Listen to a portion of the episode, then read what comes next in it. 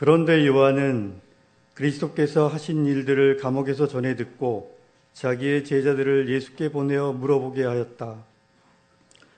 오실 그분이 당신이십니까? 그렇지 않으면 우리가 다른 분을 기다려야 합니까?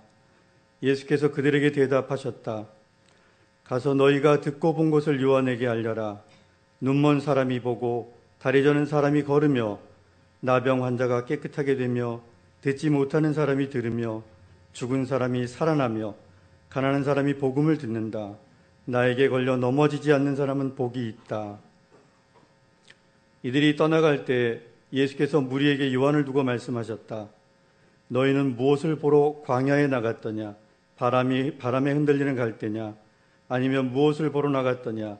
화려한 옷을 입은 사람이냐? 화려한 옷을 입은 사람은 왕궁에 있다. 아니면 무엇을 보러 나갔더냐? 예언자를 보려고 나갔더냐? 그렇다. 내가 너희에게 말한다. 그렇다 그는 예언자보다 더 훌륭한 사람이다. 이 사람을 두고 성경에 기록하기를 보아라 내가 내 심부름꾼을 너보다 앞서 보낸다. 그가 내 앞에서 내 길을 닦을 것이다 하였다. 내가 진정으로 너에게 말한다. 여자가 낳은 사람 가운데서 세례자 요한보다 더 큰 인물은 없었다. 그런데 하늘나라에서는 아무리 작은 이라도 요한보다 더 크다. 이는 하나님의 말씀입니다.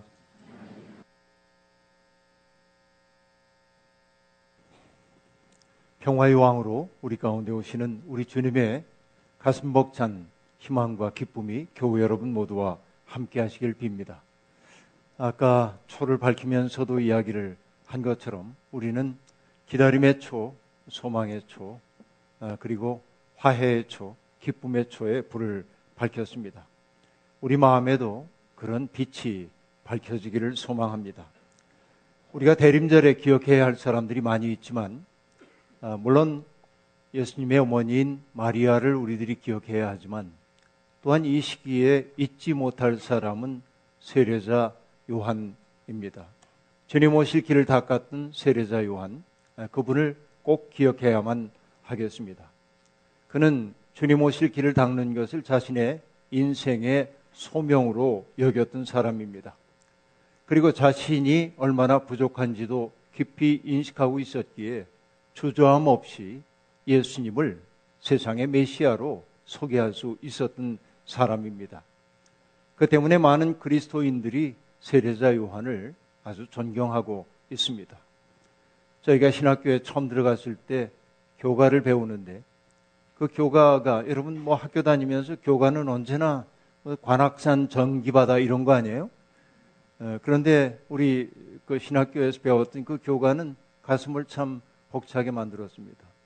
아, 광야에 아, 소리치며 고든 길, 아, 굽은 길 곧기 하니 그 이름은 예언자, 그 이름은 예언자. 이렇게 시작되는 그런 아, 교가를 들으면서 아, 우리가 왜 이곳에 부름받았나 하는 것을 가슴 벅차게 느꼈던 적이 있는데 세례 요한은 바로 그런 광야의 길을 닦는 사람으로 우리 가운데 왔습니다. 들 사람이었던 요한은 오랜 식민지 생활에 찌들 대로 찌들려서 자기들이 제사장 나라와 거룩한 백성으로 부름받았다는 사실조차 까맣게 잃어버린 채 욕만의 욕망의 벌판 속을 달려가는 일에 허둥대고 있었던 그 백성들을 내리치는 일종의 죽비와 같은 존재였습니다. 우리가 이렇게 살면 안 된다. 우리가 마땅히 살아야 할 삶이 있지 않느냐 하는 것을 일깨워주는 강력한 죽비였습니다. 회개하여라 하나님 나라가 가까이 왔다. 쇠복 소리처럼 울려 퍼지는 세례자 요한의 그 불효령을 듣고 많은 사람들이 주 앞에 나왔습니다. 예루살렘과 온 유대와 요단강 인근에 사는 모든 사람들이 세례자 요한 앞에 나왔고 자기들의 죄를 자백하고 또 세례를 받았다고 성경이 이야기해 주고 있습니다. 여기서 죄를 자백하고 라고 얘기할 때 그 죄는 우리들이 저지르는 낱낱의 죄를 뜻한다기보다는 하마르티아라고 하는 헬라어 단어는 우리가 마땅히 가야 할 길에서 빗나갔다는 의미이고 생각과 행동으로 하나님의 법을 거스렸다는 의미이기에 자기들의 죄를 자백했다고 하는 말은 자기들의 과거에 부끄러웠던 삶을 이제는 청산하고 하나님의 뜻에 맞는 삶을 살고자 하는 마음의 열망이 표현됐다고 이야기해야 할 것입니다. 요한 앞에 나온 사람들 가운데는 사두개파 사람들과 바리세파 사람들도 있었습니다. 유대교의 변혁 운동을 대표한다고 하는 그들이 요한 앞에 나왔습니다. 놀라운 일입니다. 그들은 스스로 사람들 앞에서 자기들이 종교적으로 얼마나 떳떳한 인생을 살고 있는지 자랑하던 사람들입니다. 그들이 요한의 외침 앞에 나와 부복했습니다. 요한은 그들을 칭찬할 법도 한데 오히려 요한은 그들을 준엄하게 꾸짖었습니다. 독사의 자식들아, 누가 너희에게 닥쳐올 진노를 피하라고 일러 주느냐라고 아, 말하고 있습니다. 매우 신랄합니다. 요한은 백성들로부터 높임을 받는 것을 당연하게 여기던 그들을 독사의 자식이라고 부르고 있습니다. 독사의 자식이라고 하는 것은 교활하고 사악하다는 말입니다. 요한은 바리세파 혹은 사두개파라고 하는 자기들에게 주어져 있는 그, 그 자부심에 가득 차서 다른 이들을 낮춰보든 그들의 허위의식을 산산조각 내고 있습니다. 모두의 존숭을 받았던 그들을 독사의 자식이라고 부르고 있으니 여러분 그들의 쓰고 있었던 가면이 다 깨지는 고통을 느꼈을 겁니다. 제 욕심껏 살면서 오히려 거룩한 사람이라고 하는 의상까지 걸치려고 했던 그들의 탐욕이 독사의 자식이라는 말을 통해 여지없이 깨지고 있음을 알 수 있습니다. 그들에게 필요한 것은 아브라함의 자손이라고 하는 알량한 자부심이 아니었습니다. 왜냐하면 하나님은 돌들로도 아브라함의 자손을 만드실 수 있었기 때문입니다. 그들에게 필요한 것은 아브라함의 자손이라는 자부심이 아니었습니다. 회개에 합당한 삶이었습니다. 회개에 합당한 삶이란 어떤 것일까요? 요한은 여러 차례 얘기한 적이 있죠. 군인들에게는 누굴 강압하지 말라고 얘기했고 세리에게는 정한 것 이상을 받지 말라고 이야기를 했습니다. 옷 두 벌 있는 사람은 옷 없는 사람에게 나눠줘야 한다고 얘기했습니다. 구체적인 그런 덕목만이 아니라 회개에 합당한 삶이란 어떤 거냐면 여러분 나의 옆에 있는 사람들이 하나님이 창조하신 존재임을 인정하고 아낄 줄 아는 마음이 회개의 시작입니다. 그리고 우리 가운데 있는 고통을 받고 있는 사람들이 있을 때 그들의 아픔을 나와 무관한 것으로 여기지 않는 것이 바로 회개의 열매입니다. 거기에서 한 걸음 더 나가자고 한다면 나의 특권과 안일함을 내려놓고 고통받는 사람을 위해 나를 선물로 내줄 줄 아는 삶이 바로 회개에 합당한 삶이라 말하겠습니다. 오늘 여러분 이런 회개에 합당한 삶을 살고 있는지요? 우린 누군가를 혐오하거나 경멸하고 있지는 않는지요? 나의 이익을 위해 누군가를 수단으로 삼고 있지는 않는지요? 나의 특권을 강화하기 위해 누군가를 억울하게 만들고 있지는 않는지요? 우리도 요한의 사자후 앞에 서 있습니다. 회개하여라. 하나님 나라를 믿어라 라고 하는 말 앞에 말입니다. 여러분, 이 놀라운 이야기를 들으면서 줄곧 드는 생각이 있습니다. 오늘날에 너무나 많은 목회자들이 세례자 요한처럼 힘있게 말씀을 선포하지 못한다는 사실이 그 첫 번째이고 또 설사 그렇게 선포하는 사람들이 있다 해도 정말로 자기의 삶의 방식을 참여하면서 돌이키는 사람들 만나기 역시 어렵다라는 생각이 들었습니다. 왜 그럴까요? 여러분, 우리는 정말 하나님의 뜻대로 살 수 없는 핑계를 수도 없이 만들며 삽니다. 혼인잔치를 배설해 놓고 손님들을 청했을 때 나는 밭을 샀으니 나가봐야 한다.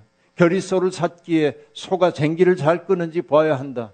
혹은 나는 결혼했으니까 갈 수 없다고 말하면서 자기들의 루틴을 깨뜨리는 그 초대를 거절했던 사람들처럼 우리 또한 주님의 초대를 거절하는 일에 익숙해져 있는 것은 아닌가 생각해 보자는 이야기입니다.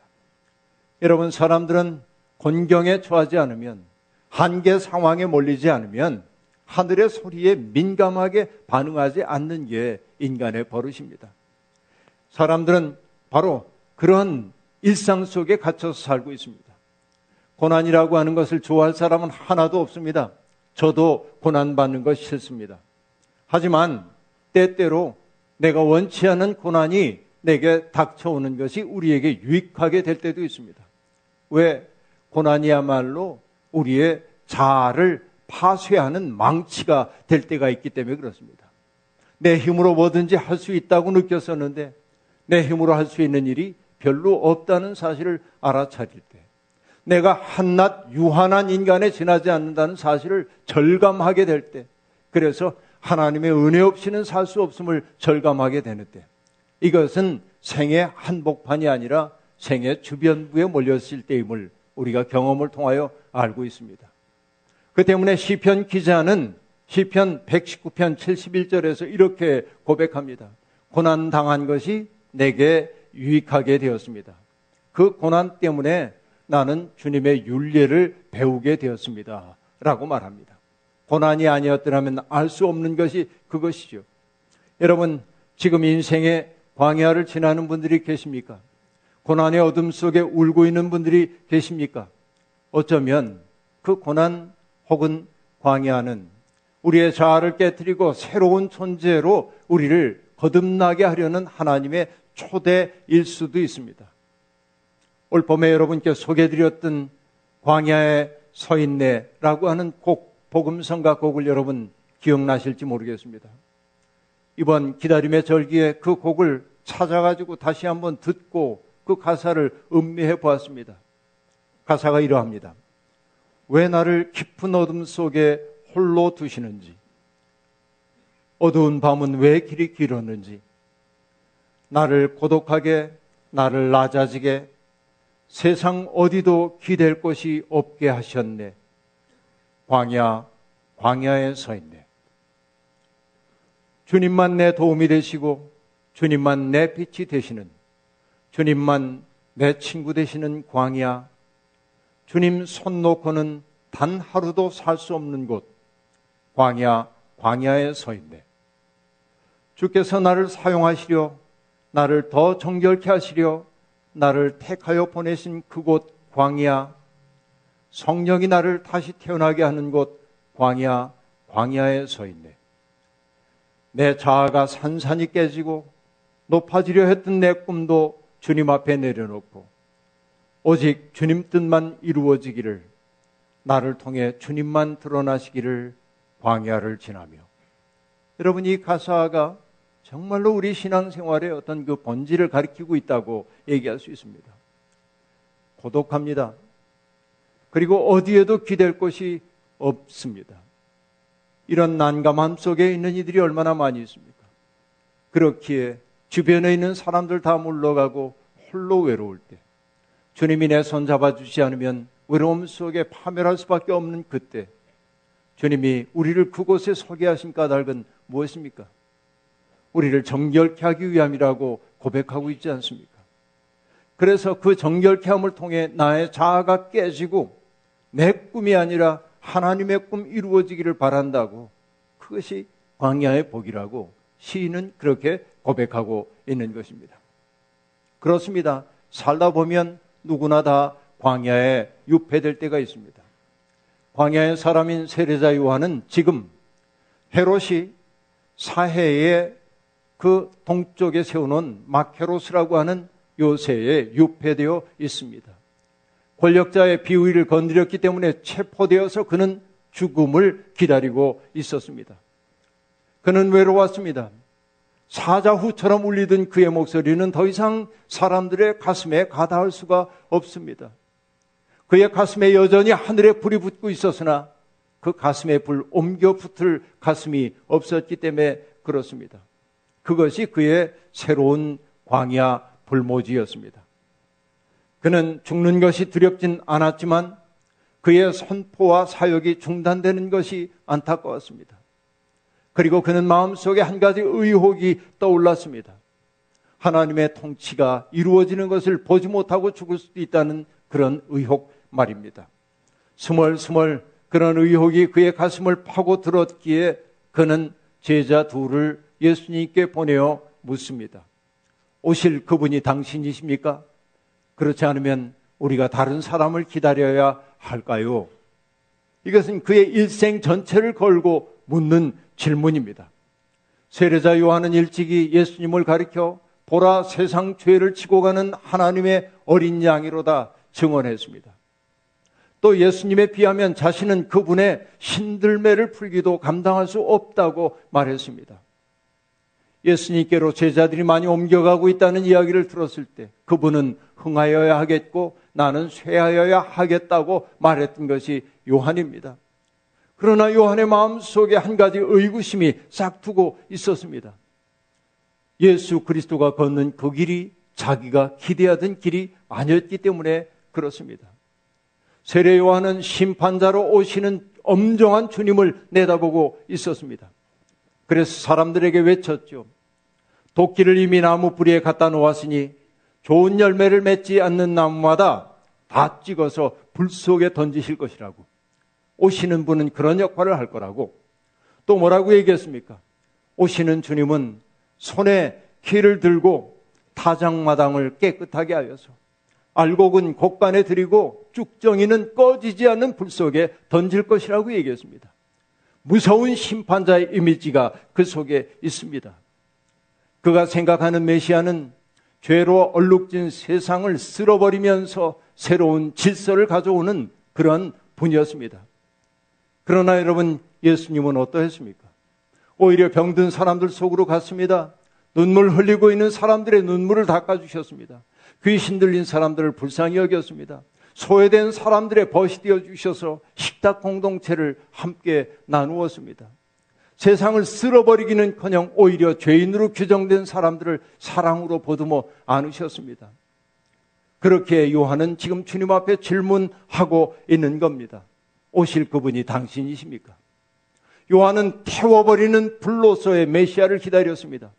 그런데 자신이 메시아라고 생각했던 예수님은 태워버리는 불이 아니라 오히려 따뜻하게 감싸는 불이었던 거예요. 온기 충만한 불이었던 것이에요. 그래서 묻습니다. 우리가 다른 분을 기다려야 할까요? 요한의 그 질문에 예수님은 가타부타 대답하지 않으십니다. 그리고 질문을 던진 그 제자들에게 말씀하십니다. 너희가 듣고 본 바를 가서 요한에게 전하여라 라고 말합니다. 당신이 누구인지를 명시적으로 말하지 않고 당신이 있는 곳에서 벌어지고 있는 사건을 가리켜 보이고 있습니다. 눈먼 사람이 보고 발이 저는 사람들이 걷게 되고 나병 환자가 깨끗하게 되고 죽은 자가 살아나고 듣지 못하던 사람이 듣고 가난한 사람들에게 복음이 전파된다 하여라 라고 말합니다. 이것이 바로 예수 그리스도가 보여준 것입니다. 그리고 말씀하십니다. 나에게 걸려 넘어지지 않은 사람은 복이 있다 라고 말합니다. 예수님은 당신이 하나님의 아들이라고 그 비밀을 가서 요한에게 말하라고 하지 않습니다. 당신과 더불어 벌어지고 있는 역사 속에 생명 회복 사건을 보여주고 있습니다.